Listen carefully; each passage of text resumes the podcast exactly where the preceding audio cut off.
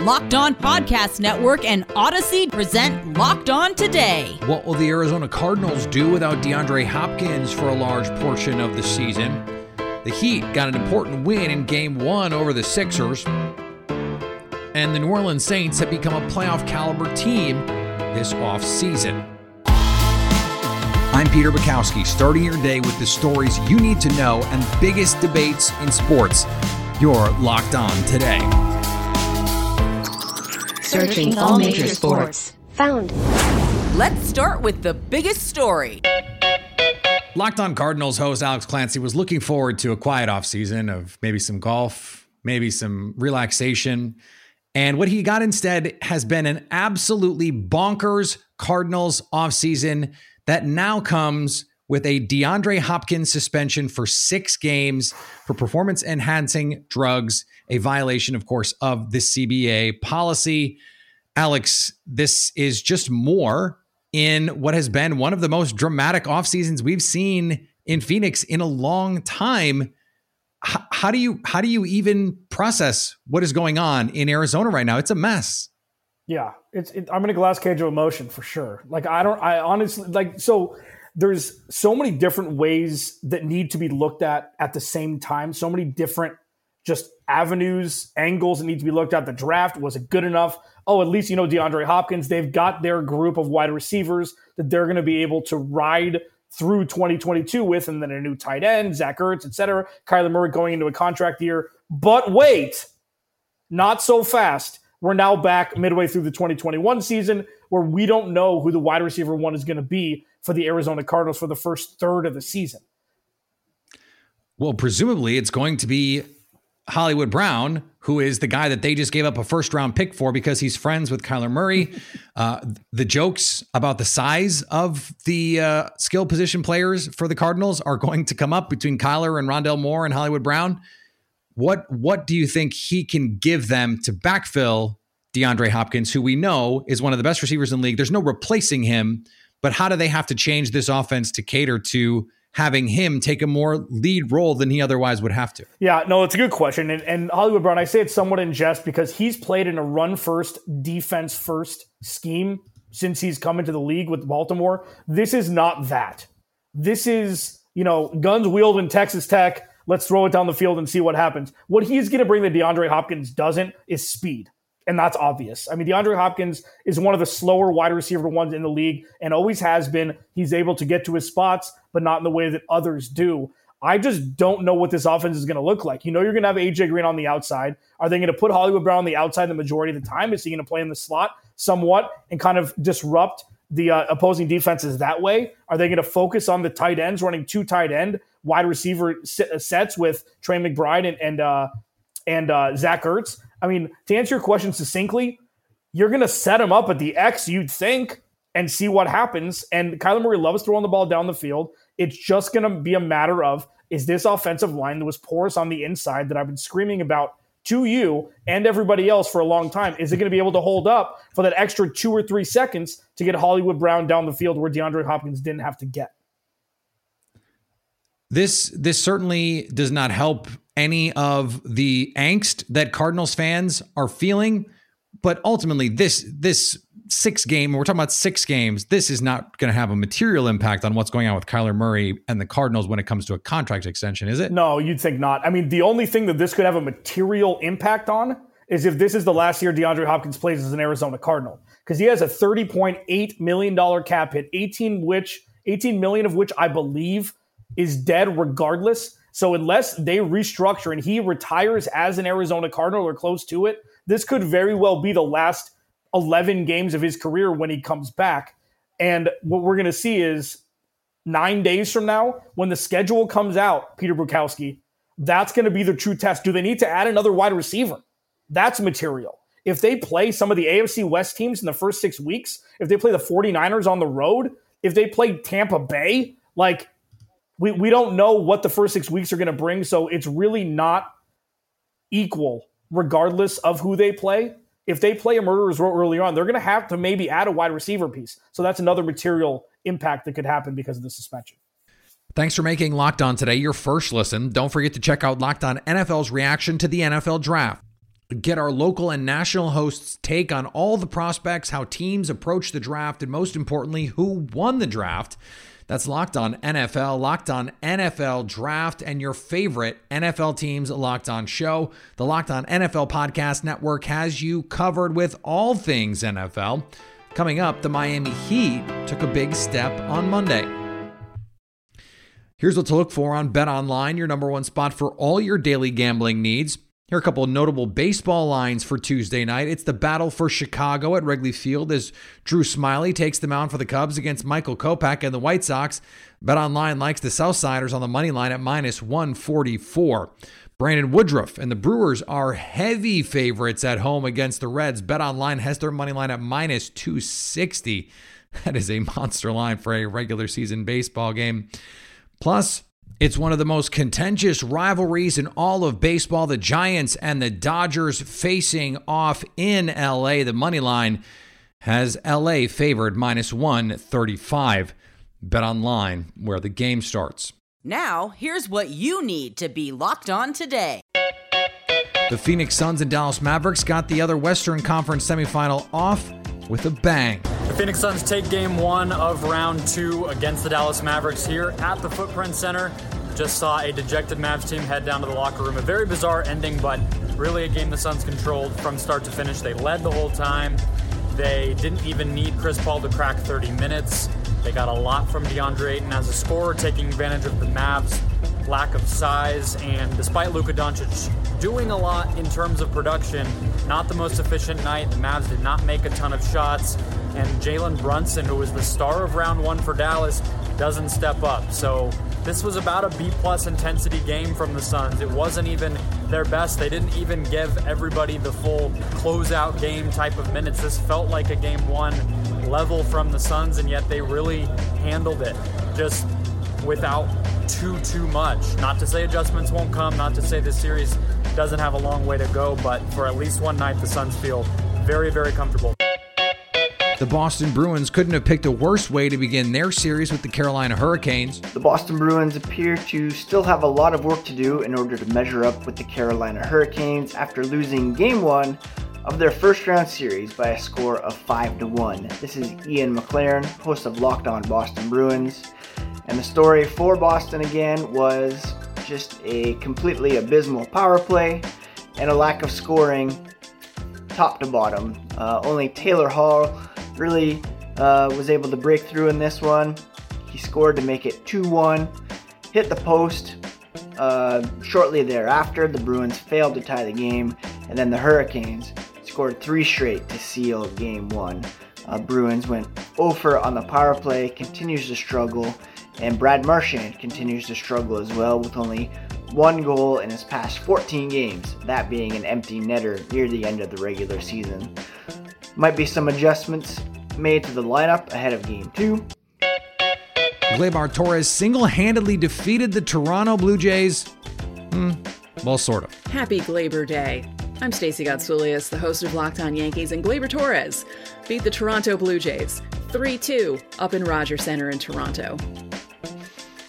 Okay, so the Yankees beat them three two, but he drove in all three runs, two on a home run and one on a very clutch, dare I say clutch, R B I single in the ninth inning to give the Yankees the lead that they kept thanks to Chad Green getting the save.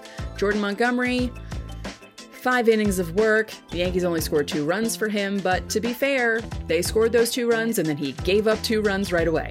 The only two runs he gave up, but still. It's just one of those things. I don't know. Poor Jordan Montgomery. But he didn't give up a walk, which is always good, and he struck out five. So he's he's a good pitcher. He's he's gonna he's gonna get a win at some point. It just didn't happen tonight. But the Yankees overall got a win, and that's the most important thing. So ten wins in a row, best record in baseball. They get the first win in Toronto, which is always a good thing. And who are they facing next? Alec Manoa. Go look at his stats for this year. He's scary. Hmm. And the Diamondbacks survived to snap a Marlins seven-game win streak. The D-backs snapped the Marlins seven-game win streak by barely escaping game one with a five four win. Miller Thomas of Locked on Diamondbacks here. The story of this game was Zach Allen versus Jazz Chisholm because the two were traded for each other a couple years ago. Zach Allen had a fantastic start, six point one innings pitched, two earned runs, but the two earned runs was Zach Allen's fault, but the bullpen were the ones that gave them up because when Noah Ramirez came into the game, Jazz Chisholm was at the plate and he hit a two-run double. And then when Jesus Aguilar hit a little infield single to the left side, Jazz Chisholm went from second base to home and scored a run. An incredible feat of athleticism by him. The story of this game was those two players, but the D-backs were fortunate to come out on top with a victory. The D-backs bullpen was barely able to escape the seventh inning, and then Ian Kennedy was able to shut it down in the ninth. A great way to start off this series against the Miami Marlins because the D-backs lost the first game of the series against the L A Dodgers and the Saint Louis Cardinals. So great to see the D-backs start off this series with a game one victory. Here is another story you need to know. The Miami Heat take game one against the Philadelphia seventy-sixers in the Eastern Conference semifinals, one oh six ninety-two. Joining me now from Locked on Heat, Wes Goldberg. And Wes, without Joel Embiid, who's dealing with an orbital bone fracture injury, and we don't really know when he's going to be back. We certainly don't know when he's going to be back looking like the Joel Embiid who was an M V P candidate for most of the season. What can you really conclude from this game one? Yeah. Well, going into the se- the, the series, I was going to I said that the Philadelphia seventy-sixers are in big trouble without Joel Embiid. And after game one, I, that's still the take. Just just put it in bold and highlight it and underline it. I mean, that's it's just reinforced the fact that they are in serious trouble without Joel Embiid. I understand that uh, obviously Joel Embiid, M V P candidate, great defender, everything he does on the offensive end. Like all of that stuff we knew, we just saw it tonight, right? Like Philadelphia had a hard time consistent point, uh, uh, scoring points consistently. And defensively, they just had so many breakdowns that aren't necessarily rare for Philly, but breakdowns that Joel Embiid usually is able to cover up for in the paint. And Miami had their way in the paint tonight. Uh, it wasn't even the best Heat game, but it was a really tough Philly performance without their main dude. You know, what's interesting is if you look at just the box score from the game, the team stats, they're not all that different in terms of shooting percentage. The Heat re- out-rebounded Philadelphia by ten, but the assists are about the same. The turnovers are about the same. Fast break points are about the same. Points in the paint are about the same. What was ultimately the difference in terms of what we saw on the court? Well, the Heat had eleven turnovers in the game. ten of those were in the first half. Only one of those uh, were early in the third quarter. So basically what you saw is the Heat a little disjointed in the first half offensively, and then they got it together in the second half. And you could you can kind of give credit to a lot of different places. I'll choose to give a lot of credit to Tyler Hero here because mm. I, I felt like the Heat just needed somebody with Kyle Lowry out um, to initiate offense in a way that made things happen. And we saw Tyler Hero driving into the paint, kicking out to teammates, making things happen with his three-point shot. He basically broke Philly's zone that they kind of threw the Heat off with a little bit in the first half.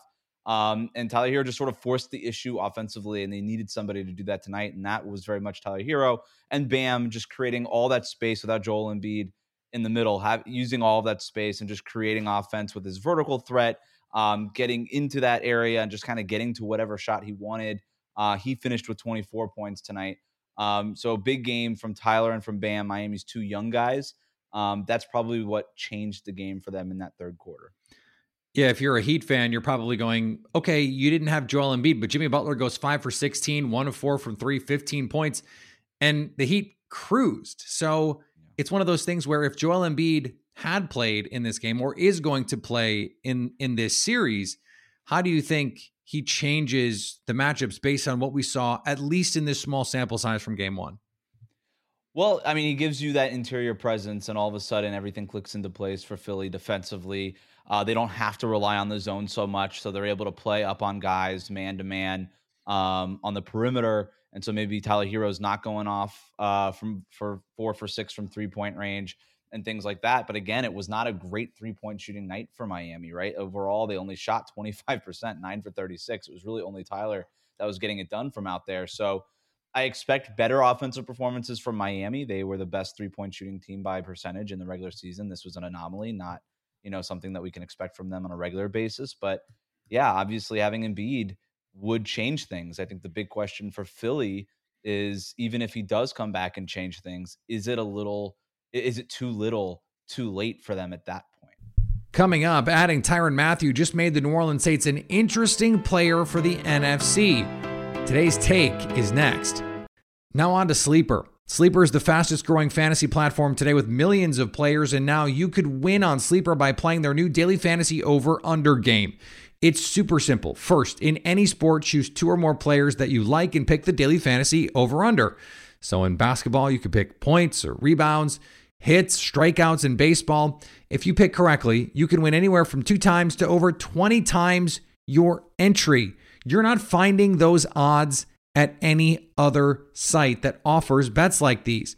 And what I love about Sleeper is they'll let you play this daily fantasy over-under game, and then you can join your friends' contests, and you can play together, and you can rag on each other and make fun of each other for what they're doing. So stop what you're doing and download Sleeper now to play their new daily fantasy over-under game. Have fun with your friends and win. Make sure to use the promo code LOCKEDON today, and Sleeper will match your deposit up to one hundred dollars. Again, download Sleeper, then use promo code LOCKEDON today when you deposit.